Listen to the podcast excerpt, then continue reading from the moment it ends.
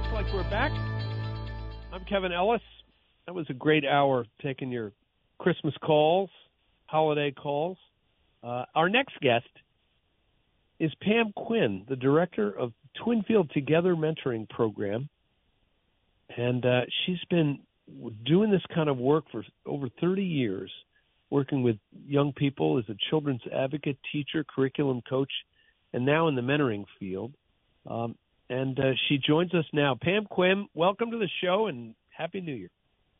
Hey, Happy New Year to you too, Kevin. Thanks for having me. So tell us, what, uh, first of all, you, I, you missed this, but we had a fun time uh, in as we introduced the show at, at about 9 a.m., uh, arguing about whether uh, Twinfield High, uh, School was in Plainfield or uh, Marshfield. And Greg Titus, one of our hosts, said it was in uh, Plainfield and we quickly were corrected by uh, a, a caller who immediately called in and said it's actually in Marshfield. It's always the debate in our community if you're someone's from Marshfield or Plainfield because uh, the post office. If you sometimes people live in Marshfield technically, but they their mail comes from Plainfield, so their mailing address will say Plainfield, and so yeah, Twinfield's property is in Marshfield um, proper, um, but the mailing address is Plainfield. oh gosh, it can't never it, it can't be better than that. So nope. Pam, so so Pam, tell us tell us about Twinfield Together Mentoring Program. What is it?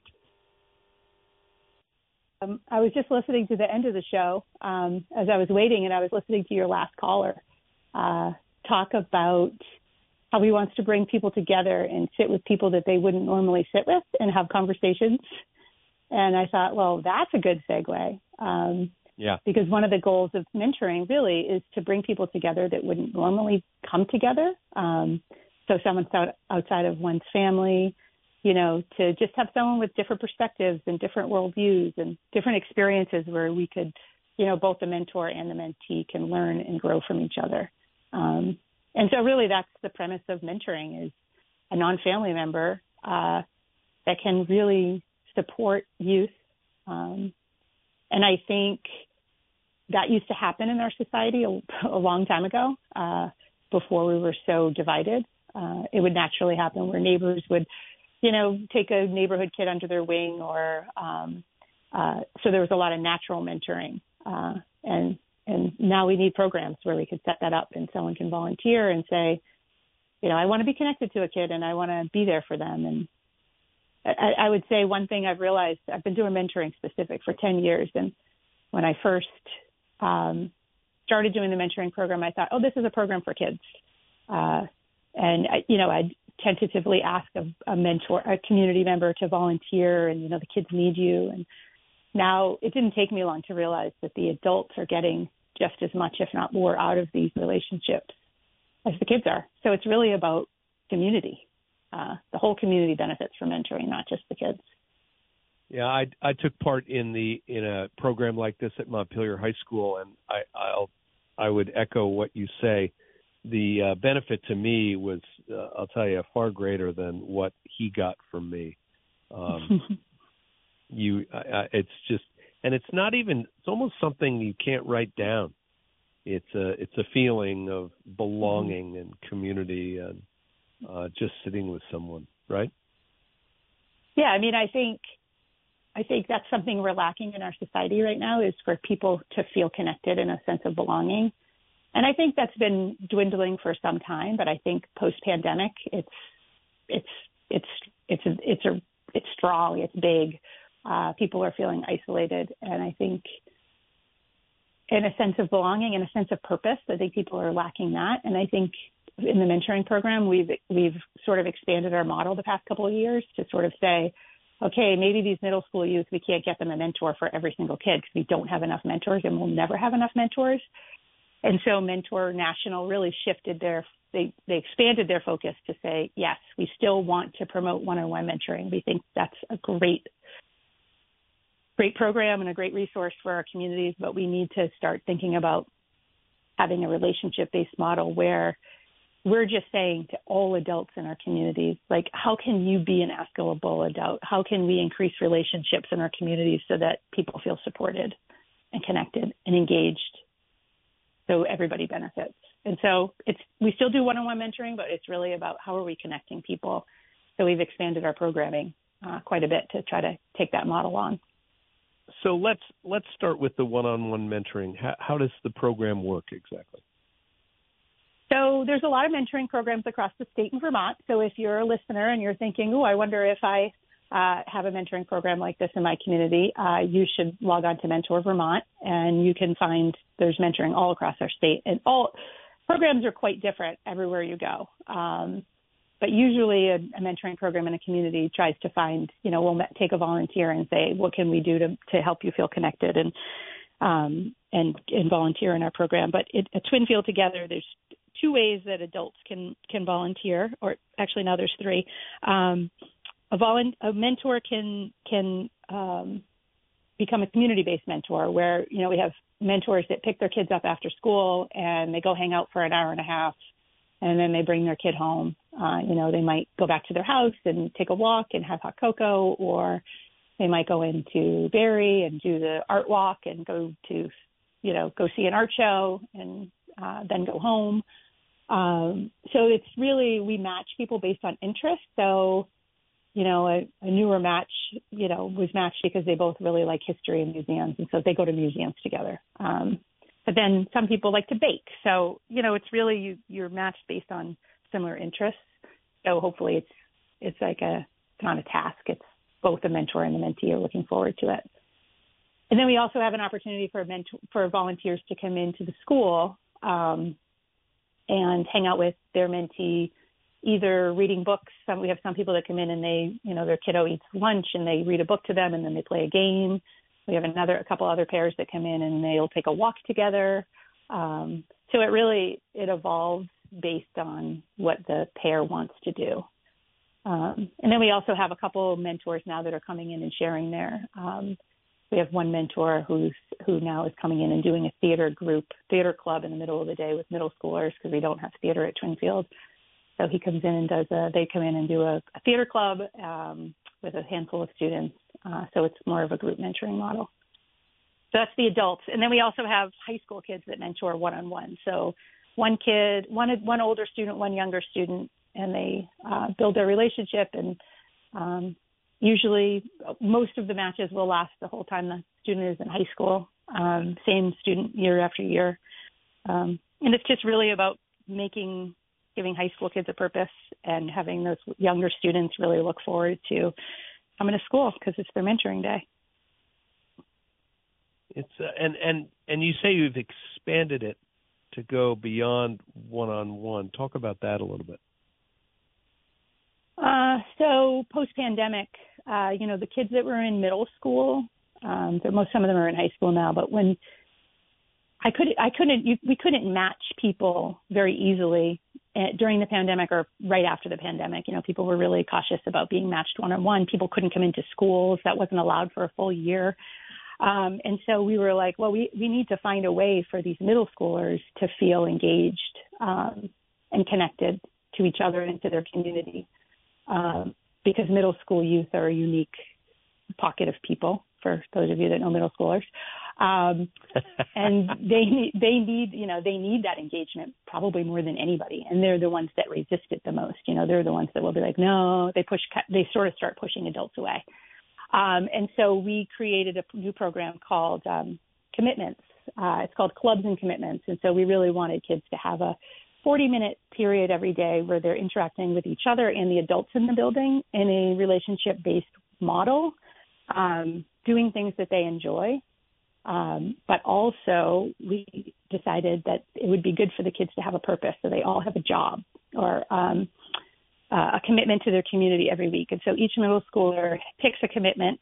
Um, and so, for example, a kid might they can cook for the food bank once a week. Um, they can go down and have lunch with the kindergartners and go play with them on the playground or help out in the preschool classrooms delivering lunches. But everybody needed to do some form of service to their community. Uh, and a lot of those are relationship based. So what, what, are, what are you doing to make your community a better place? And so that is a way to build that relationship based model for those kids because they're, they have a purpose. they're needed. Like they have to come in on this day because those kids are, you know, counting on them to come in because they're helping out in the PE and those first graders are really counting on you to come. Um, and it also, you know, they enjoy doing it. So, and they're then they're connected to adults in the building in a in a more engaging and fun way. Uh, just basically, we're trying to engage and give youth a purpose because we think that that's what all of us need, and this is uh, one model that we use to do it. Pam, what what led you to this? What led you to this work? Well, I've always been an educator. Um, I actually was a teacher in Chelsea, uh, and then I had kids. I had three children, and I couldn't. My husband's a teacher as well, so we couldn't both be teachers because those of you that know teachers know it's a very full, over full time job, and someone had to take care of our own kids. So I stopped being a classroom teacher, and I thought, oh, mentoring will be an you know an easy way, an easy job, easier job um, to work with youth. And turns out it wasn't as simple as I thought it was going to be. because uh, relationships are, are complicated and you know there's grant writing that goes along with mentoring but what i was very surprised at is how rewarding the work is because it is strictly relationship based my job solely is to make people feel connected to their school, to their community. Um, and that's what I do. I connect people, and it's very rewarding uh, work to be doing because it's very needed. And so here I am, still doing it 10 years later. Well, I think we're going to find that you and I somehow know each other. We, yeah, my family, we lived in Chelsea for many years. Technically South Washington, but uh Okay. But okay. Well, our I already found our... out this morning I know you, but I'll tell you later how I know you. okay. Fantastic. Yeah. Well, our community was Chelsea and uh yeah. Let's see. One, two of our kids were born there and and many, many happy memories of that community. Uh yeah. Great so, community. And another example of small world Vermont, isn't it? oh, God, just fantastic. So yeah let's let's get to the the, the tough stuff here. Um, it used to be, and I think I'm gilding the lily here and watching a little too much sort of Andy Griffith, but it used to be that the mentoring existed in a kind of osmosis way in a community. In a healthy mm-hmm. community, it was the owner of the hardware store or the school principal or the basketball coach or whomever was just he was just he or she was just the everyday mentor Mm-hmm. Now we have to set up these programs because dot dot dot. I'm going to let you finish that sentence. well, I mean, I think society has changed. I mean, we've moved further and further away from each other. We've we talk to our neighbors less, right? Um, uh, we're politically divided, um, but also just I think uh, Bill McKibben's book Deep Economy goes deep into that sort of mentality yeah. that you know people when when the economy changed and people moved further and further away from each other, people thought that was going to bring them happiness. Um, and really, actually, people are less happy now than when we all lived closer together and we weren't living in uh, houses that were further away with a nice driveway and all this fancy stuff. Um, people are less happy, but I think it's hard for I think in a in an economy where you know stuff is valued, people we still all of us feel like that's our mentality is to to have that kind of um those are the kinds of things that are going to make me happier. If I have a nice car, I'm going to be happy. If I have a bigger house, I'm going to be happier. Um, and I think when those are the things that we're, our society values, it's hard to value relationships, and people don't have as much time because they're working hard to pay the bills for the things that they need to make them happy. Um, and I don't, I, and I think that's been changing for a long, long time. Um, and so it's just not a cultural thing where, you know, mentoring is, you know, like mentoring, a mentoring program wasn't something that was around until the early 90s. Um, but now, I mean, 10 years ago when I first started uh, at Twinfield Together, the, the word mentee was one of those words that I was like, I don't really know why we're using that word, uh, mentee. Yeah. Uh, you know, people don't understand what that word is. But if you went and asked any kid at Twinfield what the word mentee was, they would know right away what a mentee was because for the past 10 years, we've built a culture where mentoring is part of our culture. There are people that come in from the community and they are mentors. The kids that get picked up are their mentees. Um, there are high school kids, like 40% of our high school kids are involved in the mentoring program. So 40 kids, we only have 100 high school kids at Twinfield. So 40 kids are somehow connected to either walking down and picking up their mentee for a one-on-one, you know, activity to do together, or they are working with a small group of students on a friendship group or in a math club. So somehow the culture culture change takes time. Um, and so I think we've done a good job at Twinfield of making mentoring part of our cultural norm. But I would say 10 years ago, I personally didn't know what a mentor and a mentee was, uh, what a mentee was in, in like common language. And I think now yeah. it's just, it's the norm at Twinfield. Everybody knows what a mentor is. And kids, you know, the hardest part of my job is every day I have a kid come up to me and say, Pam, did you find me a mentor yet? And I say, not yet. You're on the list. and I have to keep walking so um, they don't follow me. But, you know, I mean, everybody wants to be part of the mentoring program because they see that it's fun. Pam, I wonder if you could talk to us about the role of the school itself uh, in the program. Do they just, uh, is it just providing the building and space, or is there more? Well, I think all mentoring programs do have different relationships, and we are extremely fortunate to have such support from our school and our supervisory union. Um, they really understand mentoring.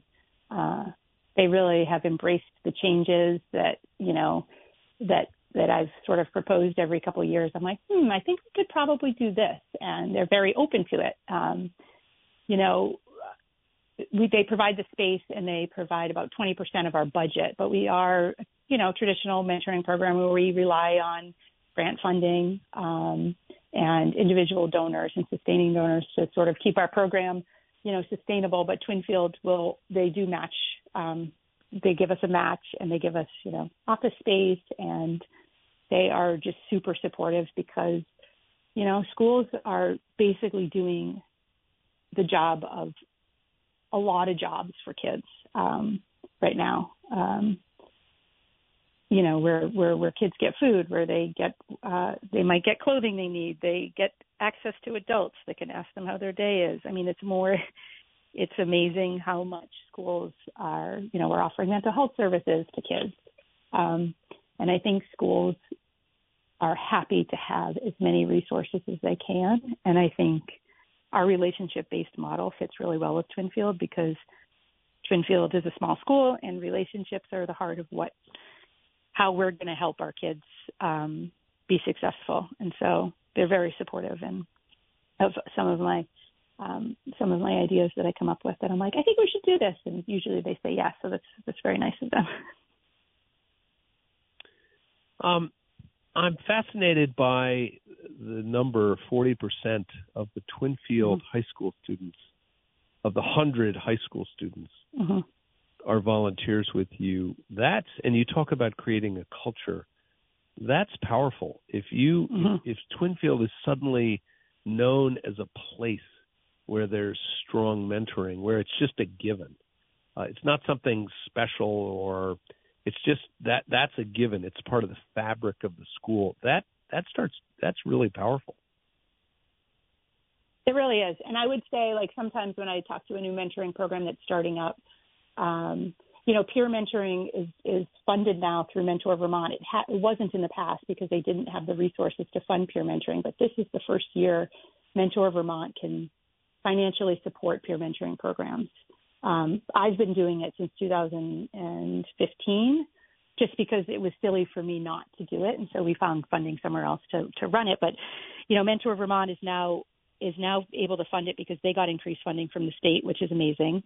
Um, and I think one of the things I always tell people, like new mentoring programs, if they're going to start it, is I didn't start with 40%. I started with eight kids who, you know, I said, hey, do you think you want to test this out with me? Want to see if I could pull this off? And I had eight eight students. One of them, who has actually an adult mentor in our program now, comes back and mentors the student on Thursday mornings. But he was one of my first students that uh, said, "Sure, I'll I'll, I'll be, do a little experiment with you, Pam." And so we experimented with eight kids, and then the next year twelve kids, and then the next year we had 20 kids, and then now we consistently have, I would say, 30 kids. And this year we are, I was meeting with my board last week, and I was like, oh my gosh, we have 40 kids in the high school program, in the high school that are actually part of the program. And so it, it takes time and patience, um, but there's a way to do it.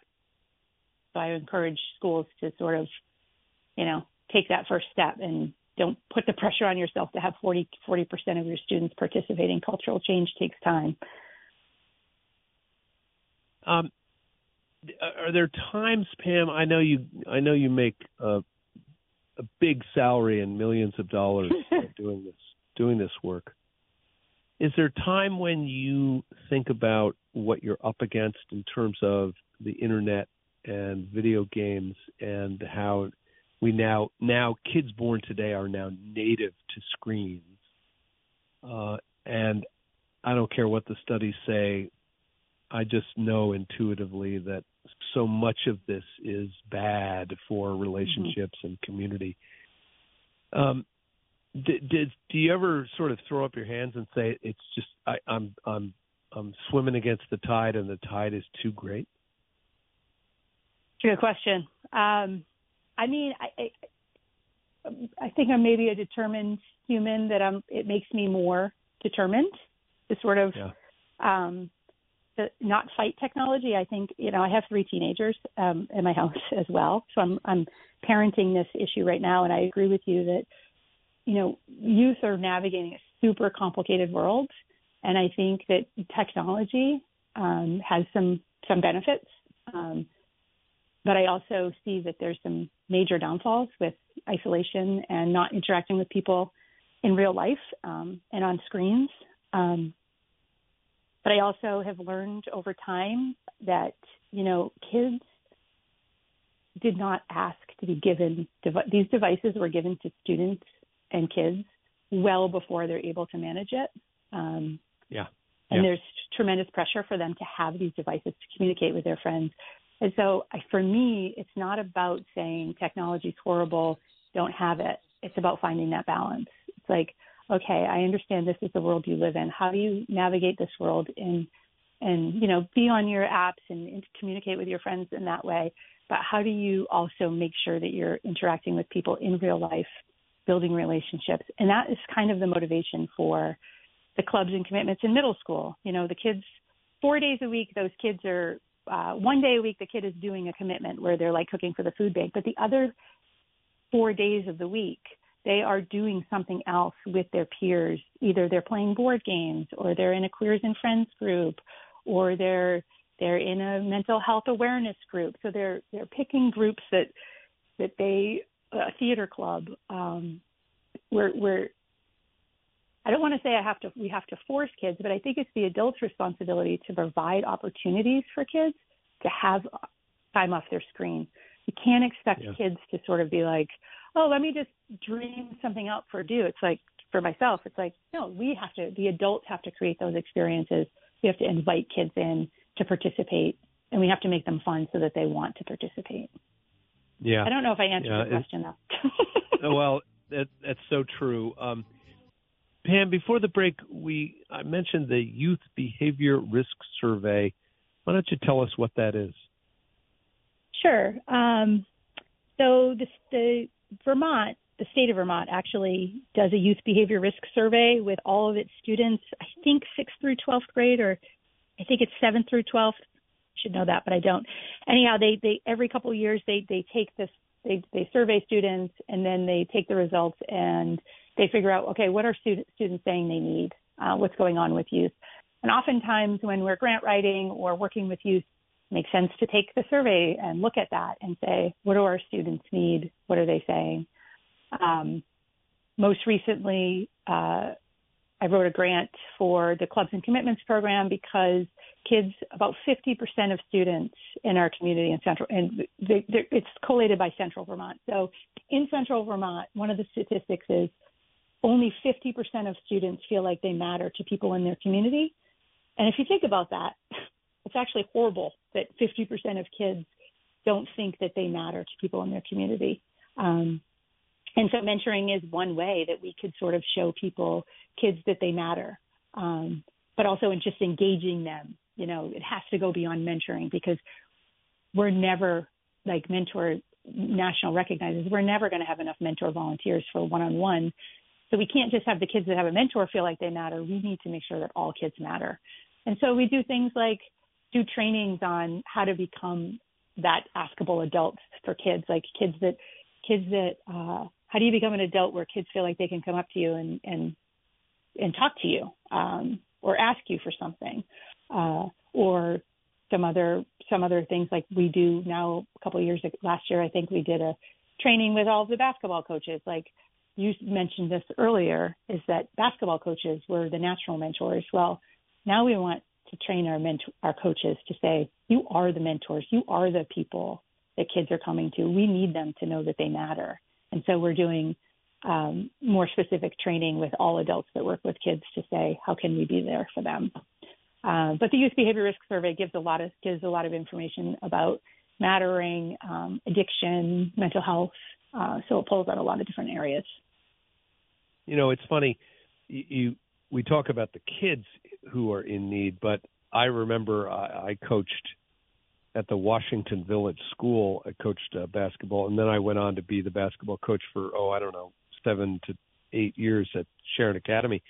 We actually played Twinfield, and I remember uh, Con Hogan's boy Neil was uh, the Twinfield coach at the time, and we made a lot of good friends up there. But uh, we coaches were so ill prepared mm-hmm. to be coaches. Uh, there's so we, in terms of mentoring the kids, and you know we knew basketball and we knew how to right. coach the X's and O's, but in terms of relating to the kids, oh gosh, I was five years in before I figured out what I was really doing.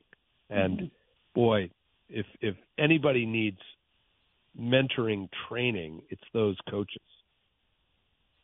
I mean, I think sometimes I think what is so true is that it's my career. I've worked with kids. You know, I went to college to be a teacher, and then I did a lot of things working with youth. Like this is my life, um, so I can navigate these situations because this is my job. But someone that that's not their day job, they they often get thrown into situations where they don't know how to work with youth and I think it's important to sort of recognize that not in a judgmental way but it's like oh yeah well this isn't your career like you wouldn't want to put me in a financial world and and have me do that job um I'd be horrible at it so you know I think it's true we assume oh I know basketball I can I can coach but I think that as a as a cultural shift we need to say if you're working with youth um, let's talk about what relationships are like. Let's talk about how we talk to people. You know, how do we how do we like encourage and not shame? A lot of people are just coaching the way they were coached, and perhaps that coaching was not really building anyone up, but bringing people, kids down. Um, so I think it's it is important to provide that support to co- to coaches. yeah. Oh gosh, the the the line you just said about uh, most coaches coach the way they were coached in high school, mm-hmm. and that's a really bad thing. I mean, we can all we can all take some some uh, great great things from the coaches we had in, in high school and college, but uh, boy, some of those techniques from the 1950s, 60s, and 70s really need to go out the window. But we only know what we know and that is true for right. youth too like if they are if we if we all stay within our own bubbles like your first, like your last caller said before I came on, and we never talk to people that have different views than us or have different ideas than us, we're never going to grow um, as humans, and then we're never going to learn from each other because we're all going to stay in our own little pockets.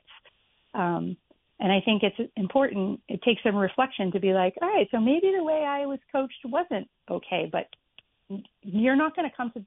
Most people aren't going to come to that conclusion on their own. They're going to have to have someone that works with youth to say, hey, let's think about that. Look back on your own career. What did you like about that coach? Why did you want to coach? Why did you want to stay in basketball? What what brought you there, and what is going to bring your students there now? And we really have to sort of teach people how to have that to change their mindset that to, to serve. What is the purpose? You know. Um, Pam, I wonder if you could talk to us about uh, the, your tagline, "Relationships Matter." I'm looking at the TwinfieldTogether uh, .net website. Talk more about relationships matter. Well, um, finally, after a couple of years, I used to have an AmeriCorps member that worked with me, and uh, then Americ that didn't work out for a couple of years after COVID. So I was sort of doing this all by myself, which was not that sustainable. So I finally hired a, an assistant, Paula. Uh, she lives in Plainfield and she's amazing. And so as I'm training Paula and we're talking about it and I'm just trying to like explain what is the mentoring program, like who are we, what do we do, what's our purpose? And I was like, we're just, it's all about relationships. If it's about relationships, we're doing it. Um, so because relationships matter, it's go, it goes back to that like technology piece too. Like people are so isolated we just need people to have relationships with each other. We need them to feel valued. And so while we were talking, I have all like 10 years of all of these little stories in my head. I'd be like, oh, yeah, well, you know, Dave and Matt, they used to be part of the Everybody Wins program when we had it, and Dave would come in and read um, to Matt, but then he couldn't come in the next year because of COVID. He wasn't allowed in the building, so they had to start walking their dogs. And so now Matt started when he was in first grade. Now he's in fifth grade. And Dave still comes with his two dogs every Thursday morning. He comes, meets Matt at the front door. They go for their walk, and they have this amazing relationship. And it was really, it's all about like, how do I shift their relationship? He's not allowed in the building anymore. Do we just let that relationship go, or do we just say, sure, come in, bring your dogs, and go for a walk? That sounds great. That's mentoring. Um, so I, you know, I was telling Paula all these little stories, and she's like, "Well, you know, we should really be sharing these stories." And so we decided, okay, let's start this relationships matter blog, and let's start telling every week. We is at least one story that I can tell about a relationship in Twinfield together that's, you know, making people feel more connected, maybe a little bit happier. Yeah. Tell me, so yeah, Pam, so tell me about tell me tell me about the budget. Um, what do you have to raise each year? How much does all this cost? Yep. So this year, because we have, I, I expanded my hours and then we hired Paula. I think, I think we're about a seventy seventy thousand dollar budget. Um, forty three thousand, so fifty five percent of that is coming from grants. So grants that I'm writing. Um, ten thousand dollars of that is coming from individual donations from people in our community. Um, so uh, you know, some people are sustaining donors. I have an advisory board. All five of them are sustaining donors where it comes right out of their, you know, it's like being a subscriber to a Netflix. They just have money come out of their paycheck of their, uh, you know, online once a month. And that's an easy way to be, you know, to support mentoring is to be a sustaining donor. And then Twinfield donates, does about $20,000 towards that budget. Um, but again, because we're about relationships, you know, and also like the local business community. So my job is really like I'm always just building relationships with the school, with our grant funders, with the local businesses. I heard that Plainfield Hardware was uh is a uh, was just doing a commercial uh recently and you know next month for National Mentoring Month we're going to have a we're going to go to four different businesses. We're going to go to Plainfield Hardware one day. We're going to go to Fox Market another day. We're going to go to New Cafe in Plainfield, Outer Spice, another day, and then also the Marshfield Village store. All businesses that support and either financially or hosting us totally support mentoring. And we're going to go to those businesses and we're going to invite people from the community to come and have a cup of coffee and a and a muffin with us and, and learn more about the mentoring program. So so you know the funding piece is also the relationship piece. I'm always trying to get people to um, to support our program either financially or becoming a mentor. So. Um, last question. Well, put me on the list. I want to be part of that. Um, last question. How have you grappled with the the the the issues around gender that have been uh, sort of dis, you know such a part of you know locker rooms and sport, trans kids trying to mm-hmm. play sports, and parents being so angry about it, and schools grappling with it. Have you had to deal with this? Well, you know, I think that we live in a community like I think our school. Um, we all work with youth, and our job yeah. is to support youth, and we are going to support youth where they're at. And so we right. do have um, a very uh, LGBTQ plus positive school community where any youth that comes into our building is going to be valued and seen and supported. And some of those students may or may not be supported in the same way at home. Um, but it is our job at school to be there for kids. And, and this goes back to the Youth Behavior Risk Survey. LGBTQ plus students or any marginalized students, maybe students of color or students living in poverty or um, students that are neurodiverse, are all more their their statistics on um, how they feel about themselves um, or how they see themselves are are always worse than the average person. And you know, I'm a youth service, you know, I'm a youth worker, so I'm here to support the youth. And it's not really my job or anyone else's job to try to convince the parents um, of students that they have to have a certain mindset. Um, but we at the school and the mentoring program will always, always be supportive of students, regardless of how they identify. Um, and so sometimes we have a, you know, one, there was a, uh, sometimes there'll be a parent who will say, you know, I don't, I'm a traditional parent and I don't want those kinds of things talked about in, you know, with the mentor and, and my child. And I say, totally understood. It is not our job either to promote um, that this that one way is better than the other, and we want everybody to participate. And so I explained to this parent, you we are not going to try to change your mind or anyone else's mind, but I want you to know that the Twinfield Together mentoring program will always be like on our Facebook page. We might say something about LGBTQ plus positive community, and we I want you to know that that's how we are. So are you okay with this relationship? And the parent said, Oh yeah, sure. We're not we're not hating on anybody uh, we just want you to know you know so there there's ways like like again your caller said i sat down and had a conversation with this parent and we the mentoring program's philosophy and their philosophy are two totally different philosophies but we both agreed that that is okay yeah well uh, you're great to come on the show, and we really appreciate you coming on and what you do. Uh, Pam Quinn is the director of Twinfield Together Mentoring Program. You can find her and the program at twinfieldtogether.net. And there's a little button that says support us, and it tells you how you can write them a check and support what they do. Pam, Happy New Year, and thanks so much for coming on. Okay, thanks.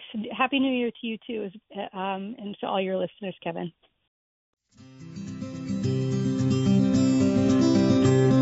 We're back.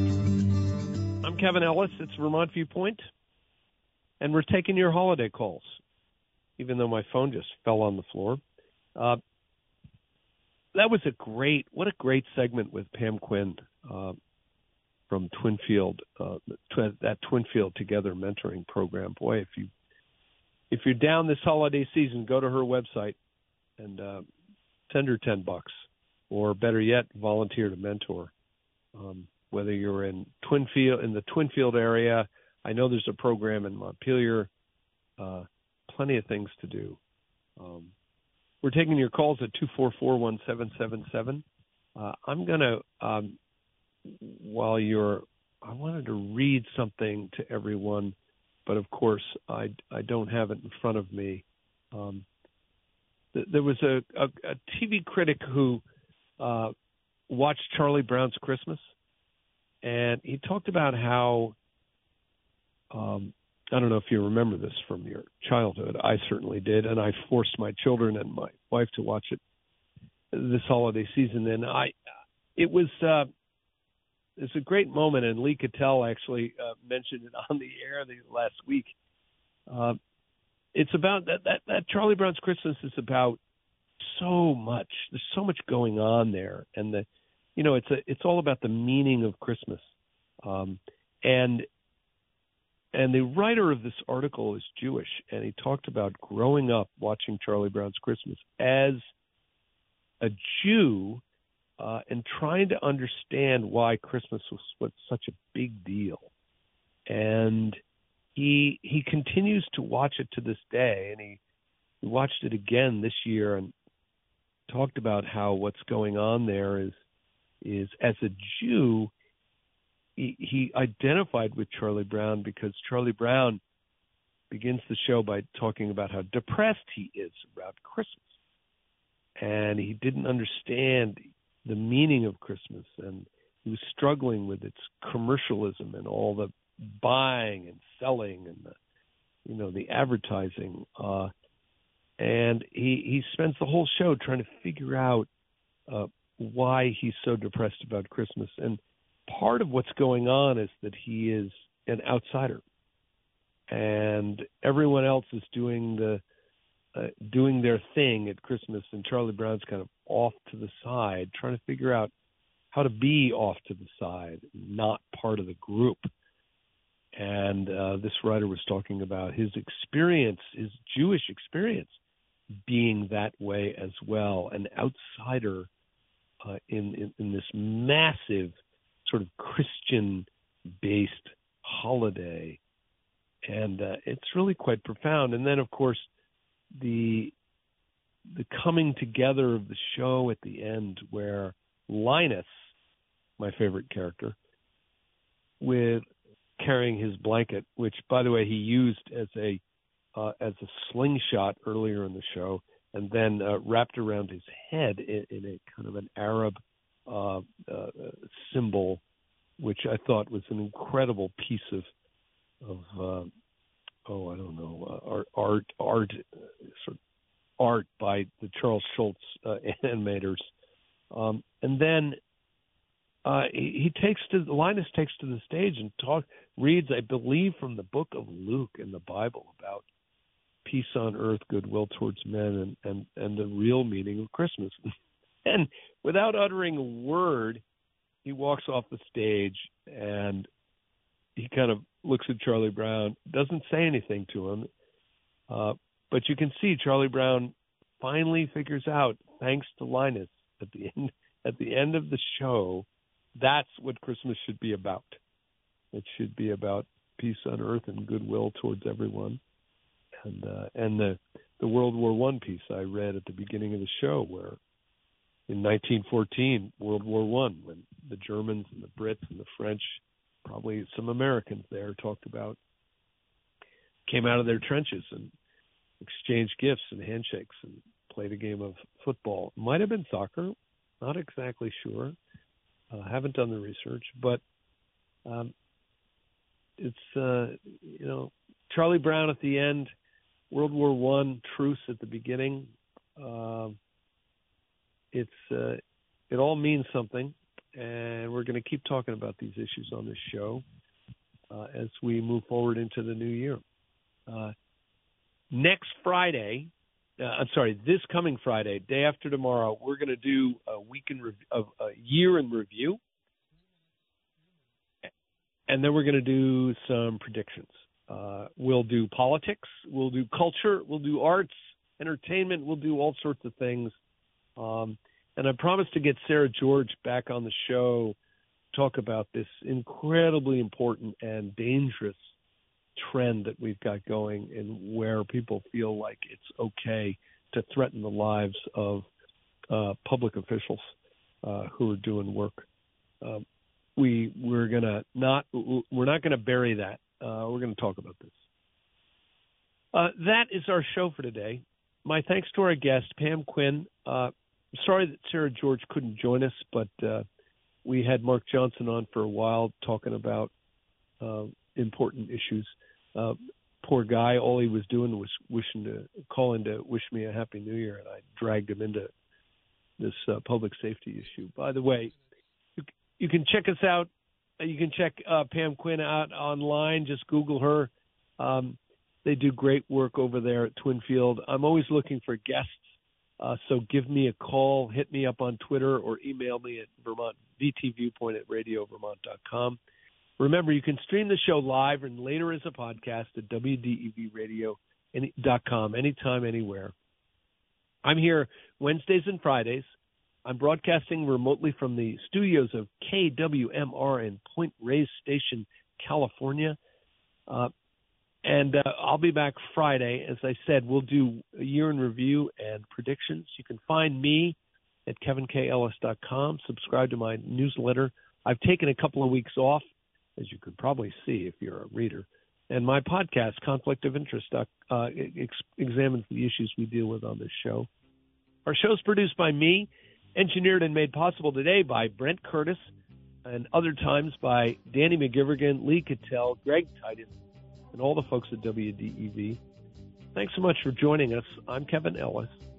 We're going to see you right back here on Friday. Uh, as I said, we're going to we're going to review the year in politics and culture. Uh, we'll make some predictions. Uh, I know one on my list is that this upcoming election is going to are going to be this upcoming election in 2024 uh, is going to be a doozy. Uh, what's Bernie Sanders going to do in 2024? Is he going to run for reelection? We're going to know that very soon, and that's going to be a lot of fun to talk about.